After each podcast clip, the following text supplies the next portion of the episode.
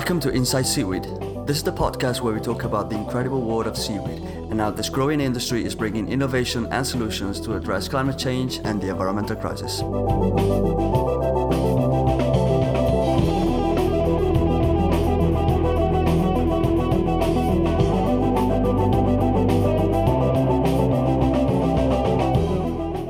Ladies and gentlemen, for this episode, I'm joined by Peter Elbourne, Managing Director of Supply and Operation at New Wave Foods. The company supplies organic seaweed direct to businesses and also create innovative food products under their brand SHORE. Peter trained as a marine biologist. He worked in community sustainability projects over a number of years. Then a consultancy project on business development led to the original idea to process seaweed in 2012. He began working full-time on seaweed in 2015 when the company was founded. He is based in the north of Scotland in a vast and beautiful region called the Highlands. Peter, welcome to the show. Thanks for taking the time to sit down and talk seaweed with me. Great. Thank you for inviting me. No worries. Look, Peter, a lot of kids dream about becoming a marine biologist.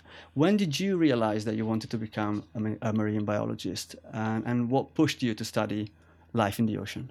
Well, I think I was one of those kids. I was quite young. I grew up in the middle of England, a very long way from the sea, but somehow found it fascinating.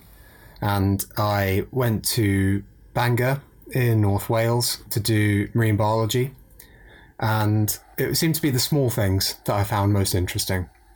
And I actually did my dissertation on all the plants and animals that grow on seaweed. So it wasn't sharks like a lot of kids tend to... Yes, it was sharks. It was. Of course it was. Okay. You throw me out by saying it was a small thing. No, but I found... once I started studying marine biology, I found it really interesting looking at plankton, larval ecology, and that's what I ended up going to do a PhD in Newcastle. So I studied barnacles. I was going to ask you about that because it is not a question I can ask very often. What are barnacles and what took you to Newcastle to study them? Barnacles are crustaceans. They're like shrimps that stand on their heads and live in shells. What's interesting about them is that they are stuck and they have free swimming larvae, and these larvae go through various stages of development and they end up in this phase of life where they are trying to attach, and they swim down to the surface and they literally walk around to try and find the best possible spot to live. And that's what I was studying. And it's really important with barnacles because they are an important fouling species. And so they grow on ships and they slow ships and on anything that goes in the sea.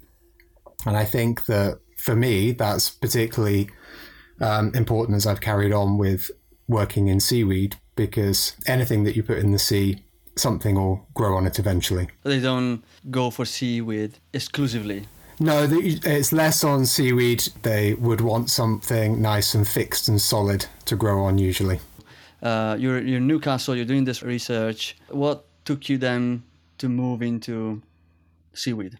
Well, it was a bit of a detour into something else. So it was at university I started thinking more about climate change, and I was doing my PhD and started to feel that I wanted to put energy into something positive relating to climate change. So when I finished my PhD, I worked in energy advice, various community sustainability projects in growing food, low carbon transport.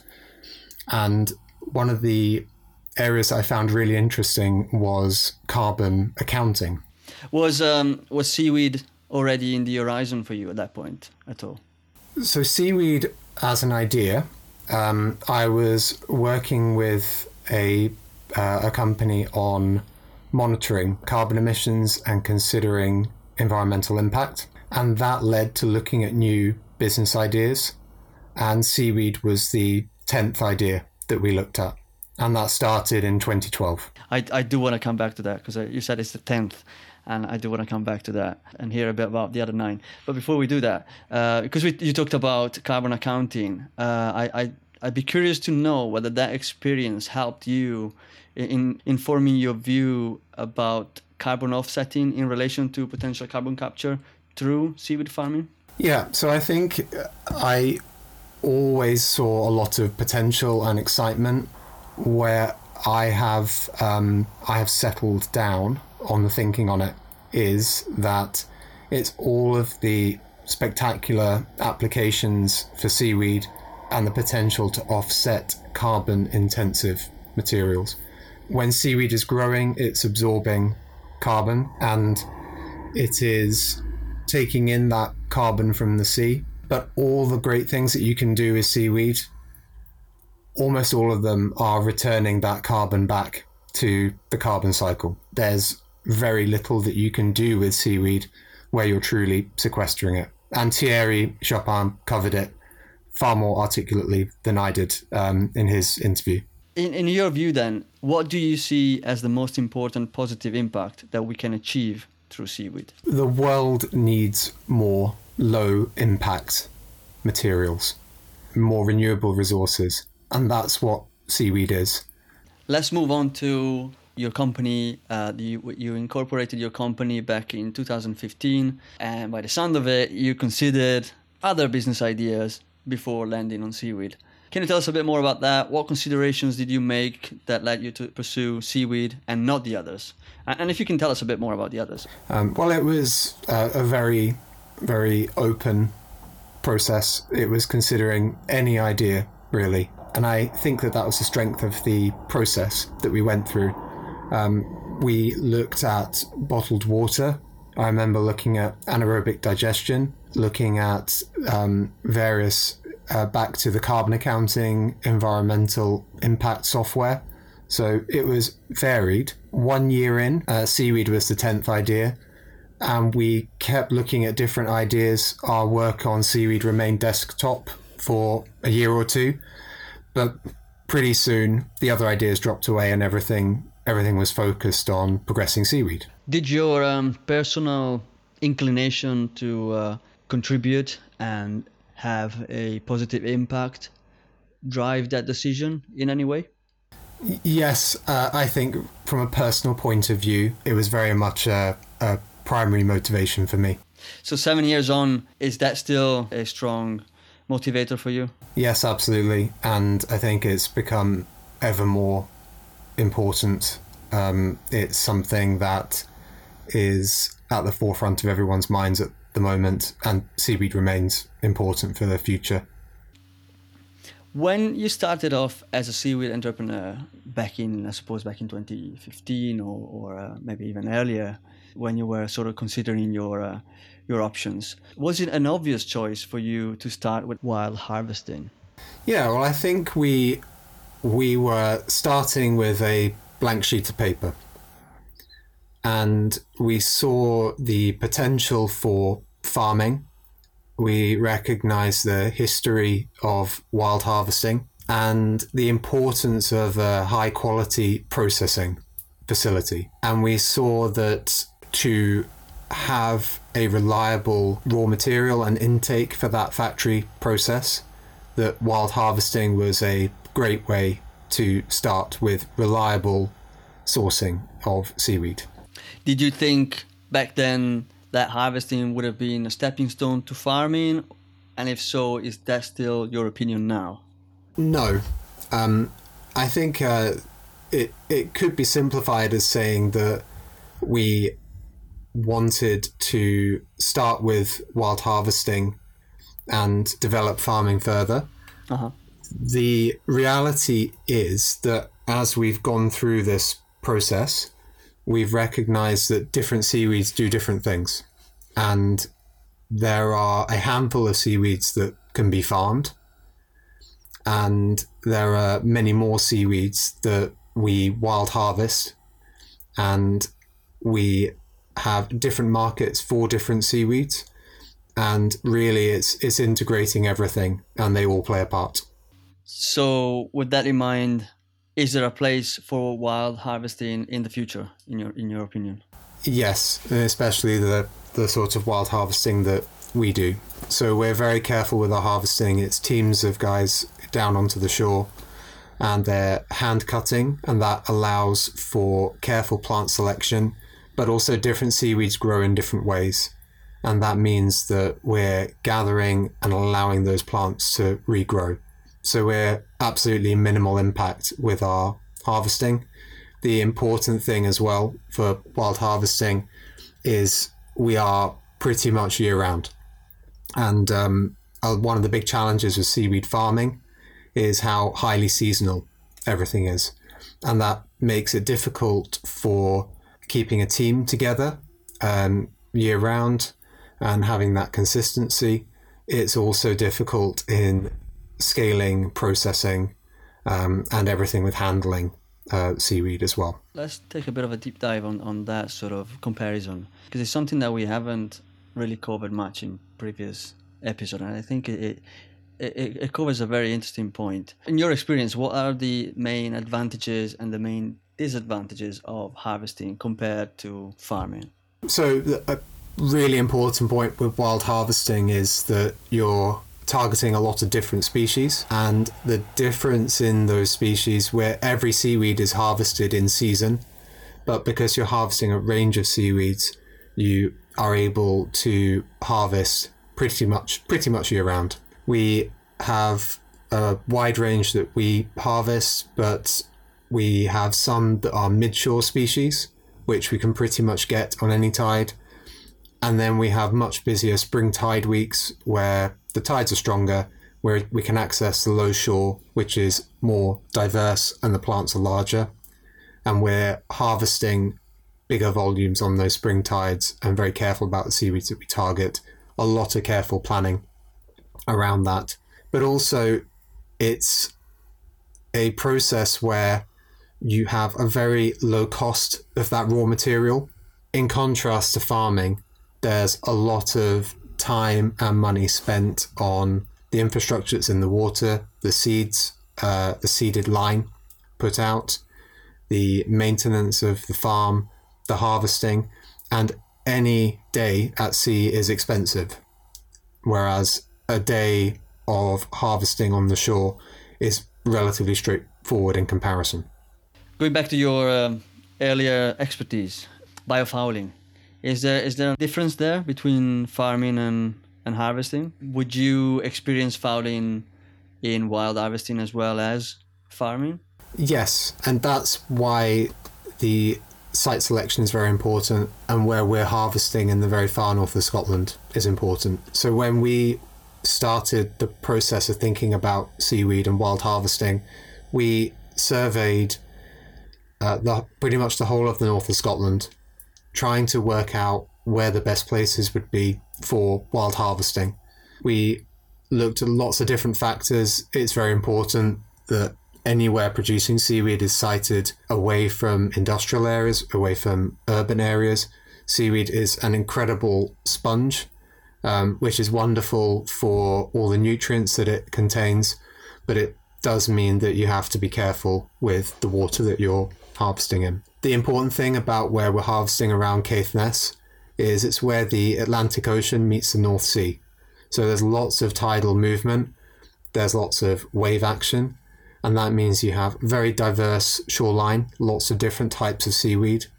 You have good growth of seaweed, nice flat shelves where the sea meets the land, and all of that combines to mean that you have clean seaweed. So you have beautiful, cold, clean water, and it's a somewhat random environment with all that wave action that means that it's hard for plants and animals to grow on the seaweed.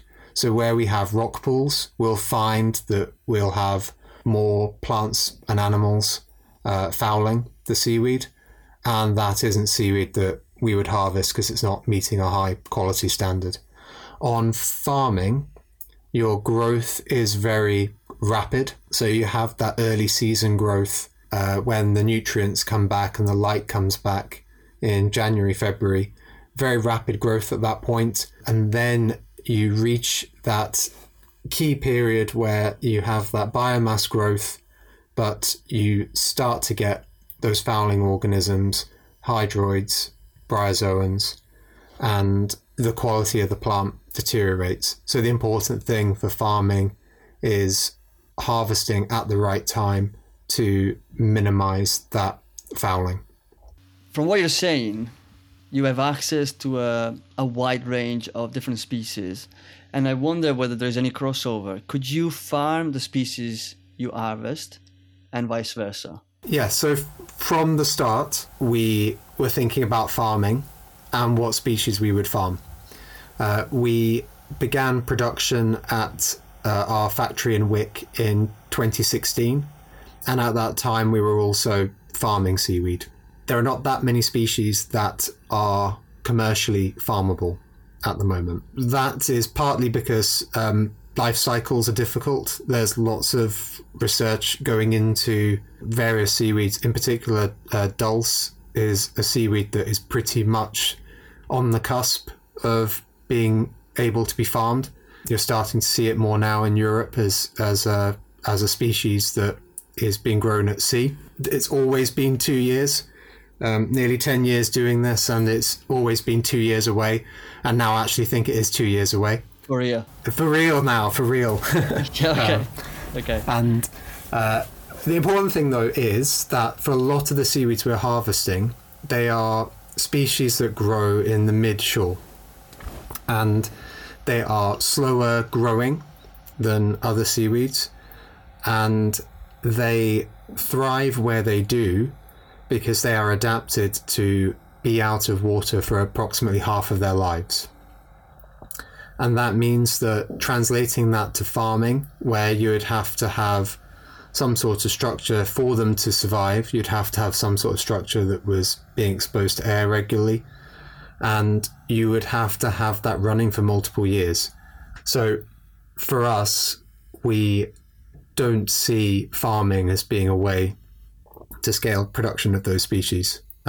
It's too difficult to do, and those species are not suited to farming. But they are abundant on rocky coastline. And as long as that harvest is managed sustainably in the practices that we uphold, then there's a sustainable source of that seaweed. Can you give us an idea? Farming versus harvesting. How many species do I have access to with harvesting? And feel free to mention any names if you like. How many and which species for farming? Just to have a comparison. So we are licensed and in our sites in Caithness to gather 17 different species. And there's obviously a lot more species than that. They were the species that we targeted for initially, and they're the ones that we wanted to harvest. Yeah. The reality is that there's around 10 that we harvest regularly and are part of our production schedule. About 6 or 7 are essentially too small to match our production model for us to schedule harvesting around. So key ones for us, up at the top of the shore, you have species like spiral wrack, Fucus spiralis, which is a good eating seaweed. And that's a seaweed at the top of the shore. It's spending more time out of water than it is underwater. All right. And then going down the shore, we have bladder wrack, terrible name, but a pretty amazing plant, Fucus vesiculosus. We did go through a process of thinking of there must be an alternative name for that seaweed. And alongside that, you'll often find Ascophyllum. So Ascophyllum nodosum is an abundant seaweed, particularly in sheltered locations. We do have it on our sites, and that is a seaweed that we do harvest. And we have a really high quality of Ascophyllum, but it's one of many racks that we harvest.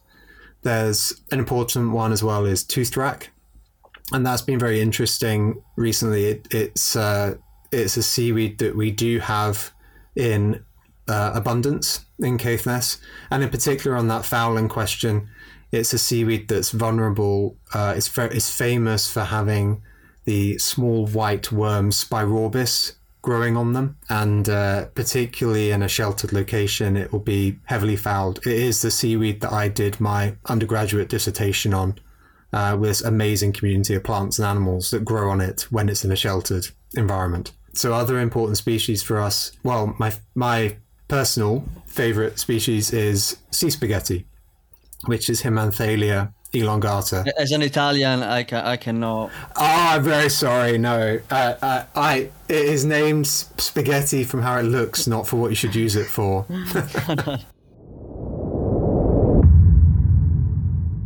You gave a nice overview of what you can get, what you have access to as an harvester. What or how would it compare in terms of farming? Which species have I got access to? Well, interestingly, none of the species that I've talked through so far are really farmable. So there's no crossover whatsoever in those species. I think it's particularly challenging for seaweeds on the mid and upper shore because they're so adapted at surviving out of water. I see.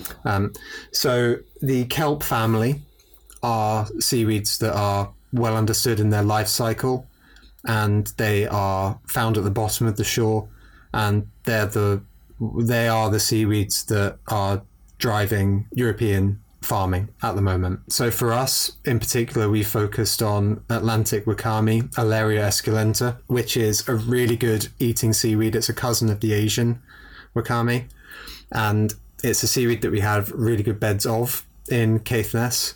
It's really well adapted to these wave-exposed, high-energy environments. And that's a seaweed from month one we were focused on farming, and that's accounted for the majority of our production from farming to date. Okay. So it's interesting that when you started, pretty much from day one, you started with harvesting and farming almost in parallel. Is that right? Yep, absolutely. I think technically speaking, we had our lines of farm seaweed in the water before we did our first harvest in 2016. Yeah. Okay, because from hearing all the wonderful species that you have access to with harvesting and all the benefits that you talked about, which are not insignificant, one could wonder, well, then why are we bothering with farming at all? Does harvesting have any limitations that make all of a sudden farming very much worth doing, in your opinion? So we have harvest quotas for all of our sites. So before we started harvesting, we did biomass surveys and estimated, and that was a challenge in itself of working through, really had to dig into our marine biology backgrounds to do that. But we estimated the biomass of the seaweed on the shores, and then our quotas are 20% of that biomass. We have really good stocks of most species. One of the key things for Alaria is the habitat that it lives in. We can only harvest it on strong spring tides. And so that means that we are limited to a certain number of days, really, a year, that we can harvest it, because it has a short harvest season. So there's this window of opportunity. We will lose a few days every year because simply we have a storm come through, for example.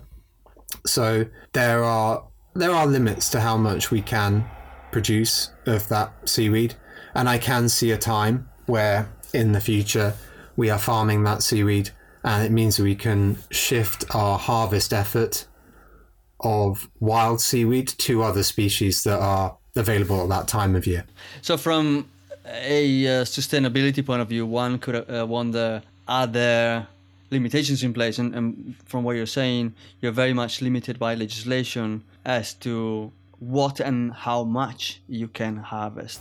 So actually wild harvesting in Scotland is not regulated. You need permission from the landowner to do it commercially. Mm-hmm. The majority of foreshore in Scotland is owned by Crown Estate Scotland, and they have a really good process of licensing seaweed harvesting as a responsible landowner.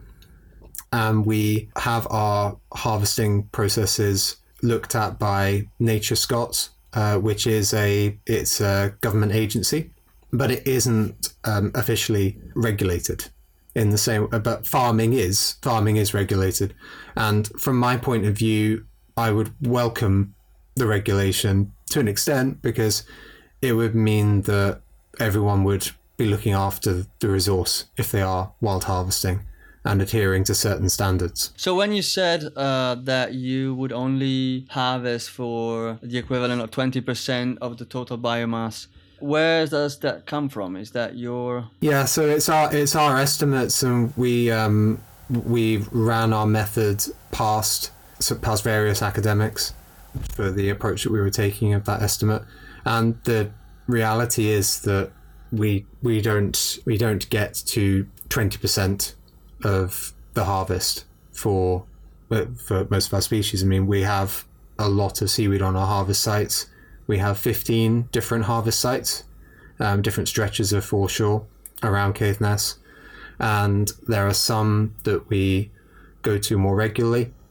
The important thing is that, and this is the challenge in the initial biomass surveys, there's a lot of variation. So you have different angles of the shore, different amounts of exposure to wave action, and there's a massive variation in the seaweed that's growing there. So it's a very dynamic place, very dynamic habitat. Just to close that one off, I just really want to get the message across that you sort of limiting yourself to 20% is entirely driven by your own sort of policy, if you will, rather than legislation. Am I getting that right? Yeah, there's a degree of Crown Estate Scotland have a process of licensing harvesting as a landowner, and they have a policy of a 20% quota. Okay, so that's where it comes from. Mm-hmm. Let's switch gear completely and move on to a slightly different topic. You have about 7 years of working experience around seaweed for food. So you know better than most that some species are good for certain products and not others. What have you found to be the best applications for the different species? And if you could give a very quick overview of that, I think that would be very interesting. Yeah. So again, when we started our wild harvesting and farming in 2016, we also started a knowledge transfer partnership with Abertay University. And that's a relationship between a researcher and an academic and a company to look at a particular problem. And what we wanted to do was look at all the different seaweeds that we could harvest and understand their basic properties, their organoleptics, texture, taste, rehydrating from dry, and how they would all perform. And we would find that some are quite similar, some have significant differences. But it was really interesting that you certainly, for a certain application, you would have some seaweeds that would work really well and some seaweeds that would not work very well. So sometimes it's texture, sometimes it's a saltiness that comes through, but there's a big difference between different species. It's a combination of things by what you're saying. Taste, texture, organoleptics. Yes, and one of the solutions is to use blends of different seaweeds as well. Ah, interesting. You probably answered this question in some form already, but I'm going to ask anyway. What is your process for identifying which seaweed are the most suitable for a certain product? And what I mean by that is, was it a sort of research desktop learning exercise, or have you done testing with potential customers to see what sort of would be more accepted by your customers? How did you get to that point where you said, yeah, that particular seaweed or that particular combination and blend really works? Yeah. Well, we have done quite a lot of work in understanding what different seaweeds can do. We would recognize that rack seaweeds are a nutritional powerhouse.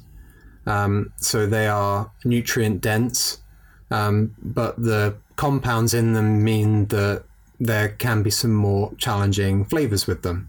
So typically they would be used at quite a low inclusion level. Okay.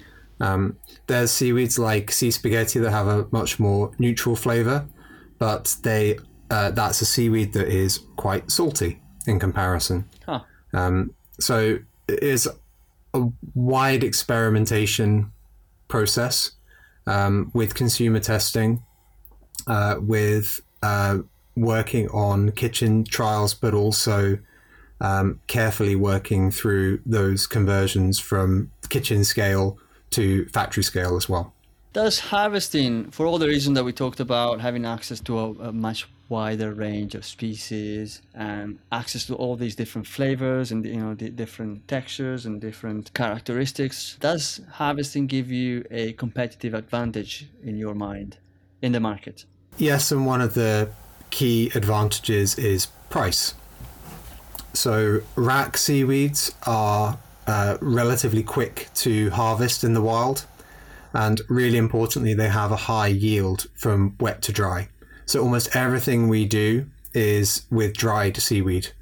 There's challenges with working with fresh seaweed with a very short shelf life as a fresh product. Whereas with dried seaweed, we have a very long shelf life. And it means that we're harvesting in season, but we have seaweed available for year-round supply. You're kind of introducing a very fascinating and important topic, and that is processing. Do you process your own seaweed? And if so, what is your preferred method? So yes, we process all our own seaweed. So we have our factory in Wick, with food grade certified factory with organic accreditation from Soil Association. We are taking the seaweed in, we are inspecting, washing in fresh water, drying, milling, storing and packing, and it is over 300 wet tons that we've processed to date. So we have a lot of experience with processing seaweed for food applications. And I think the important thing is the quality and the care that you need to take for food grade seaweed, even if it isn't going into direct human consumption. So we sell our seaweed to nutraceutical companies, for example, to a wide range that demand the highest quality of seaweed, even if it isn't going for direct food use. So it's mainly or almost exclusively drying as far as your sort of processes go. Yeah, so we talk to customers. They'll often approach us with seeking fresh seaweed, and it's absolutely something that we can offer. And we talk through all of the constraints around that. For example, only being able to harvest on certain tides. Only available for certain months of the year, the logistics of moving wet seaweed, and almost all the time it comes round to dried being a much more viable solution all round. It's easier to ship, it doesn't have the shelf life problem, and it means that material is available for year-round operation. And I think that's absolutely critical point in the value chain for seaweed, that we have year-round operation in the processing. And that seems to work for your customers, even though at the beginning they would have wanted fresh. Yes, because the benefits of fresh are outweighed by the negatives of the high seasonality of it. It's easier to handle once dried and milled, so you can... Put simply, you can fit more on a pallet when shipping it, and you don't have to worry as much about the journey time. You're sending it ambient. Do you recognize this? Ah, I do. Aha. Could you describe to the audience what these are and what's in it? Yeah, you are holding a big sharing bag of our Shore seaweed chips. And it's This is my favorite, by the way. Good. The sweet sriracha I hope I'm pronouncing that right. Yeah, absolutely. And it's definitely the case. There's a nice chili heat with that product, and yeah, they taste really good, and the seaweed flavor, that umami, carries through and really goes well with the sweet chili. You know, it reminded me of, I don't know if that makes sense to you, but it reminded me of prawns. Yeah, that's certainly something we've heard before.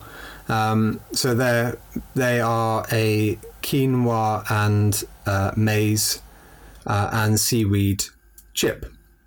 And we do get asked quite a lot, is the seaweed on the flavoring? But it's actually within the chip itself. And then we have different flavorings that we apply. So I know the answer, because obviously I'm holding the real thing, and I read the label. But some of the listeners might wonder, is seaweed the main ingredient? You said earlier it's definitely the star ingredient, but is it the main ingredient? What else is there? No, so seaweed isn't the first ingredient for this product.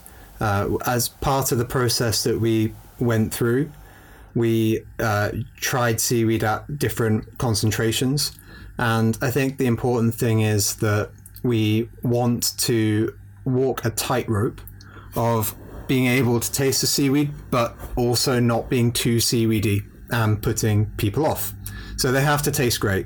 And there are products in the UK, nori sheets, seaweed thins, and they are a very seaweedy product. They are seaweed, and it's quite a somewhat alien taste, and less common in the Western diet. And that was something that it was important for us to be producing something that's easy for people to eat. So we have our Shore seaweed chips, we have Shore seaweed pesto, and we have other products that are being launched soon. Watch that space. Watch the space. We're going to have to wrap this up very shortly. I just wanted to ask you one final question, a bit of a general one, to be fair. We talked a lot about the current situation, and in previous episodes, you would have heard about challenges in the industry. From your point of view and your experience, what future would you like to see for the seaweed industry? Is there anything in particular, or a specific vision that you've got in mind, or a specific issue that needs to be overcome? Anything at all, whatever comes to mind. I think something that is important is the hype around seaweed and all the different things that seaweed can do, and all the different types of seaweed that there are. And seaweed is not universal. So I absolutely fundamentally believe that a seaweed industry can be built that is incredibly sustainable, that significantly contributes to the UN Sustainable Development Goals. But I think from my point of view, there's an important sense of seaweed pragmatism, not seaweed idealism. I'm someone that likes to dream, but I like to dream things that are tangible and achievable. And I think that there's a real future for seaweed in lots of different markets and applications. And it's going to play a really important role in this century. Do you see, you might not have a view on it, but do you see the need for a particular technology or something that could maybe unblock? You know, if there was a group of entrepreneurs saying, we've got a lot of money and a lot of very smart people, we're going to focus for the next year on X. Is there anything that you would say, yeah, do this? Because that is the thing that might actually gives us all as an industry a better future. I have a lot of conversations that are that chicken and egg question of applications for seaweed, but there needs to be a scaled supply of seaweed in order for that application to become a reality. And we've always thought through scaling supply of seaweed. So we haven't taken seaweed forward for development in our products if we aren't confident it's a species that we can scale, be it through wild harvesting or through farming. And I think that There is certainly a processing bottleneck. We have a lot of expertise in that area, and there are certainly challenges with that of doing it at scale and economically. Okay. Peter, we said we were going to go deep and not just skim the surface. Well, deep we have gone indeed. This has been so insightful and eye-opening to some degree to get your perspective. Should people want to learn more about SHORE and what you guys are doing, I understand they can find you on shoreseaweed.com, on LinkedIn. Anywhere else? Any call to action on any website or piece of material that you want to point the audience toward? Yeah. So if you want to find out more about what we do, please go to shoreseaweed.com, our website. There's more about our products, our harvesting, and the different seaweeds that we process. And our products are gaining wider distribution in the UK and abroad.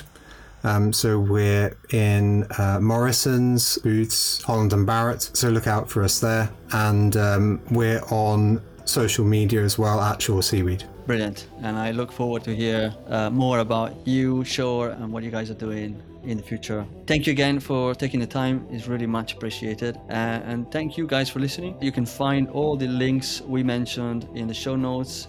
And until next time, take care.